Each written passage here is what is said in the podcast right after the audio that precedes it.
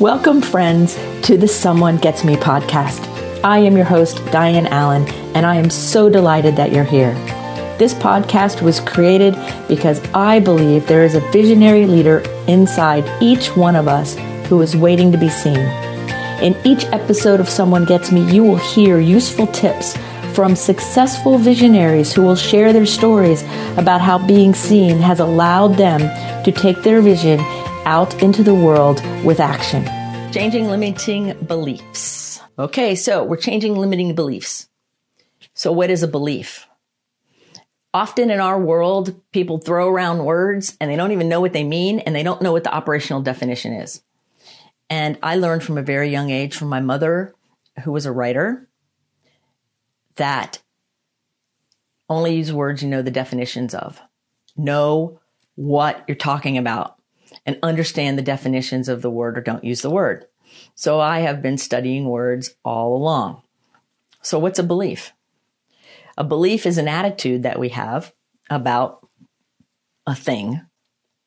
I've learned from a very young age to know the definitions of the words I use. My mom instilled it in me since I was very young. And my grandmother was a writer. My mom was a writer. It's in my blood. So, what is a belief? If we're going to change limiting beliefs or we're going to transcend limiting beliefs, then what does that mean? Well, a belief is an attitude about something, and we can carry those attitudes very deeply. In fact, many of our beliefs, a majority of them, get in us before we're two years old, which means they're not even verbal. They're attitudes and ways of being that are inherent in us because we learned them before we had language. So usually we don't even understand what those beliefs are until we run into something, a challenge somehow. A simple example is doing the dishes. I had two friends of mine. They they were in love, got married, and then they had a lot of fights in the beginning of who's supposed to do the dishes and who's supposed to take out the trash. Because in his world, his job was taking out the trash and her job was doing the dishes. In her world, it was something different. It was we negotiate and we discuss it. So they had a lot of clashing in the beginning after they got married over things that seemed really, in their, their words, stupid. But I'm like, no, it's not stupid. If you have two different people with different ways of seeing the same thing and you don't discuss it and you don't have a way to even know it's a thing, then we don't know how to, how to navigate that or how to negotiate who didn't do what. And the moment we had a conversation about it, they're like, oh, okay, well, we'll do it this way and that way and move on from there. And then they're both happy about it. Every person carries beliefs about things, everything. It's impossible to not have a belief. It's also impossible not to be limited in some level because our human brain limits our ability. The physical body, the human brain limits what can be amazingly done spiritually. So, by definition, in this three dimensional world, we have limitations. So if we want to change limitations, one of the first things we want to have is awareness. We want to be aware that A, we have attitudes about things, and that sometimes those attitudes can create depression, disconnection, it can create angst, it can create anxiety, it can create fights, even. But we have to have awareness of what it is I say I believe. One of the ways you can tell what you believe is do if then. If this happens, then this. That's how one of the ways we do beliefs, right? If the dog barks, it means they she doesn't like that person. Right? If the guy, if the husband does not take out the trash, that means he doesn't like his wife. Do you see how people can have beliefs that make no sense and that would be wrong? But if that's what they're holding in their mind and not examining it to see is it accurate and is it true today, then they can get themselves into lots of heaps of trouble and create discord everywhere. And we don't want to have that. What we want to have is a life that has more flow and ease. So the first step is awareness. Pay attention. Is the universe giving back to you feedback in accordance with what you're doing? Because everything you do, just like that, the universe gives you instant feedback. Are you paying attention? Are you aware? Or maybe like a lot of my clients, they call me because they have an inner experience of being stuck. Like I'm stuck. There's things that I want to bring into the world. There's things I want to do. I'm trying to solve a problem and they feel stuck. Well, the first step to get get through those beliefs and through those things that are having them stuck is to have awareness. Stuck how? In what areas of your life? How do you know you're stuck? What's your evidence? You know, I asked one person what they wanted and they said they wanted to be happy. And I said, well, how, how will you know when you're happy? And that person couldn't tell me. I said, well, if you can't tell me how you will know when you're happy, maybe you're happy now and you don't know it. And after we got done with the kind of laughter over my comment, it's serious. Because sometimes we might have a belief that we're not good enough or we don't measure up or we're gifted. And so that has all the attitude around it. Or we have ADHD and we have attitude around that, belief around that. But we have to have awareness. The first step is always getting more and more awareness of what am I dealing with and how does it matter and why does it matter anyway, right? The second step is having inner honesty about it. And the honesty about is about its impact. How does this belief affect me really on the inside? And inner honesty is where the answers lie. Because some of us are really good at pretending like we're happy when we're not. Some people are really good at pretending like they're open minded or they're okay with a certain thing, but they're secretly not. Some people act like they're really upset by something when they're really not. And so developing more and more inner honesty is the key here to really start saying, really, like really, like really, what do I believe? Like, really, not what do I believe on the surface because so and so thinks I should believe that way, but what's the truth? My inner truth. What is it? It matters that you tell yourself the truth. Even if nobody else knows yet, what is it? And that we're willing to have that honest dialogue with our own inner self.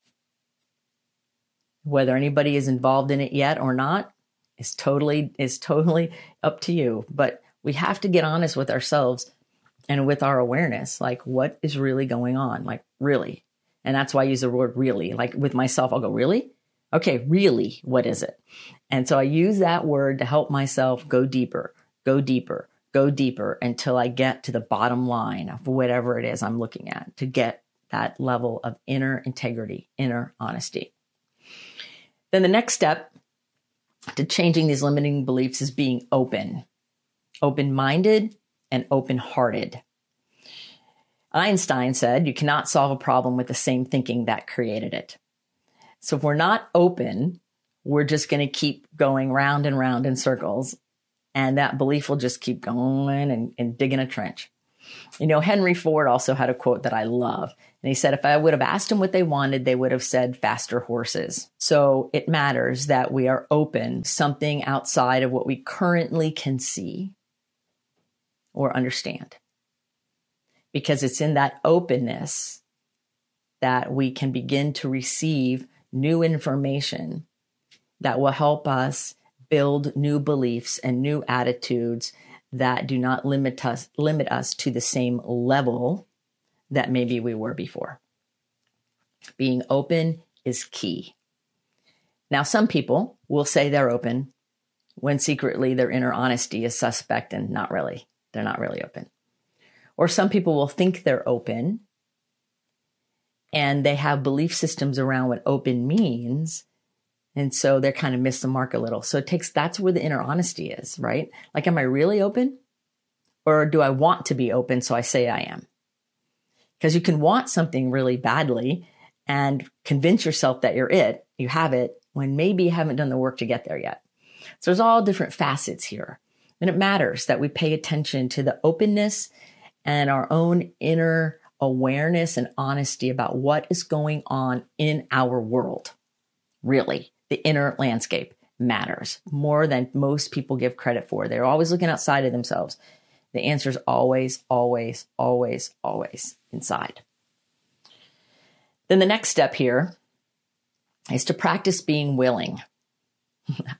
oh, and this is where a lot of people get all like goofy on me is because they think that, oh no, I might have to change. Well, we're changing limiting beliefs. And so, as Socrates said, the only constant in this world is change. So we want to practice being willing, willing, right?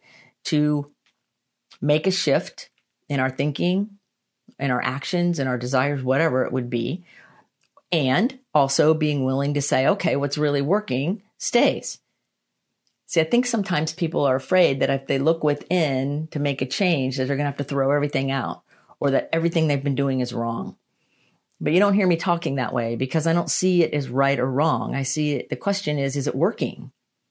Is what you're doing serving you? Is it working for you? If it's not working, let's do something different. If it's not serving you and you're exhausted and you have decision fatigue at the end of the day and you feel goofy, let's not do that. Let's find a way to get your belief systems to move forward with your own evolution and expansion so they serve you. That's the point of having them anyway. So that's that willingness. And then the next step is reserve the right to change your mind. Always reserve the right to change your mind. Because you could have the best idea in the world, or you could be talking to somebody and the best thing could happen and all the epiphanies in the world. And whoo, yeah, yeah, the angels are singing and the trumpets are going, right? It's all great. And then you could wake up the next day and something amazing and magical happens in a dream or in an idea or in your meditation and it shifts everything. So always reserve the right to change your mind because after all, it is your life. They're your belief systems. It's your system. So reserve that right. And if somebody challenges you, oh, you changed your mind, then, and they don't understand this principle, then that gives you information about how closely you want them in your inner circle knowing what's going on. You want the people in your inner circle to support you if you change your mind. Maybe they'll even help you ask discerning questions. Or maybe you'll think, I knew maybe I need to change my mind, but I'm not sure. And they can enter into a collaborative dialogue so that you can sort it out by hearing your own voice say it and, and listening to their questions. But it's so important to always reserve the right to change your mind because we're not machines. We're fluid beings. And what might be perfect for you today may not work very well a year from now, two years from now, 10 years from now, 90 days from now. It matters that we give ourselves that permission to change our mind. Then we want to free ourselves from the inner bondage of believing that everything has to stay the same. I call it freeing myself the bondage of human ignorance. And that sounds like maybe really heavy or harsh, but I also know that sometimes we carry around beliefs that until we run into them or until we look at them, they hold us hostage and maybe we don't even know it. Down to simple things like how you fold towels Everybody does it a little different. I don't know what happens if you're with somebody who folds towels differently. really matters, right? Like, ooh. Or it could be a really big belief system. It could be a belief system about how to raise your children or how to be in the world or whether you should be giving or what. Like, there's so many things. We have a belief about everything. So it matters that we choose to be aware enough to keep freeing ourselves more and more and more and more from the inner bondage of ignorance. Ignorance is the same vibration as innocence. So, what it means is we don't know what we don't know. We can't see everything.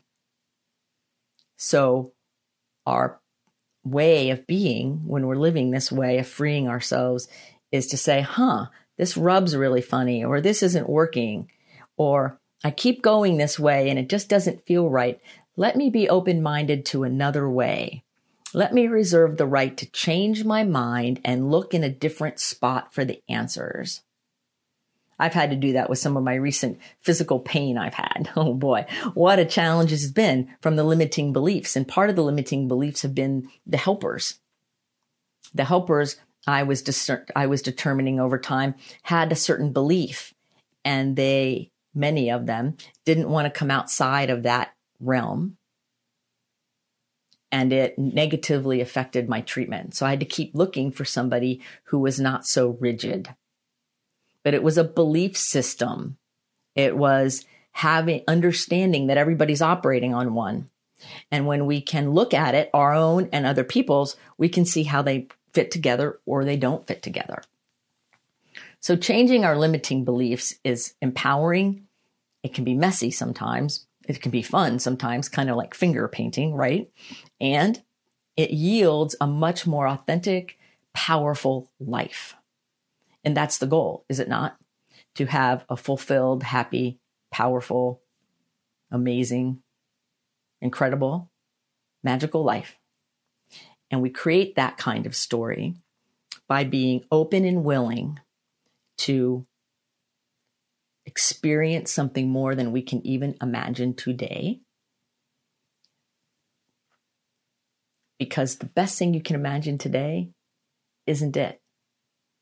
Because our brains cannot even conceive of the greatness and the goodness that is ours for the asking because of limiting beliefs. I used to have the belief that I'm 4'11 and so I can only do certain things. Well, some things I don't, I don't know that I'd be very good at playing basketball. You know, there's some things that my height might challenge me some, but there's other things that I'd really be dynamic at. So, what are our beliefs about it? You know, I have a friend of mine who she has brown eyes. Her eyes are beautiful. And she thinks that because she has brown eyes that she doesn't look good in photos and on pictures because you can't see her irises really well and stuff. And I'm like, what? Your eyes are beautiful. So we have beliefs about our bodies. We have beliefs about who we are, about our voice, about our presence, about our height, about where we live, about the weather, right? all of them, all of them could be and should be evolving and expanding as we grow as human beings because the universe is always growing, always expanding. So when we get all rigid and we hold on with that death grip, we're creating pain for ourselves and others. So I encourage you to be open to changing the beliefs that limit you, to notice when you're limiting yourself, and to be open and willing to try something new, to see what can come your way. You can always go back to the old. Probably won't fit, but you could try it. So there you have it. Give yourself permission to change for the better. Give yourself permission to be who you're really meant to be from the inside out. And in that, you will be happy, you will be joyous, and you will feel the love of the universe emanating through you. Until the next episode, be well. Thank you for listening. I trust you gained some valuable inspiration and information. Please join me and other visionaries in the Someone Gets Me Facebook group. Or for more information on my services and additional episodes, visit someonegetsme.com. Again, thanks for listening.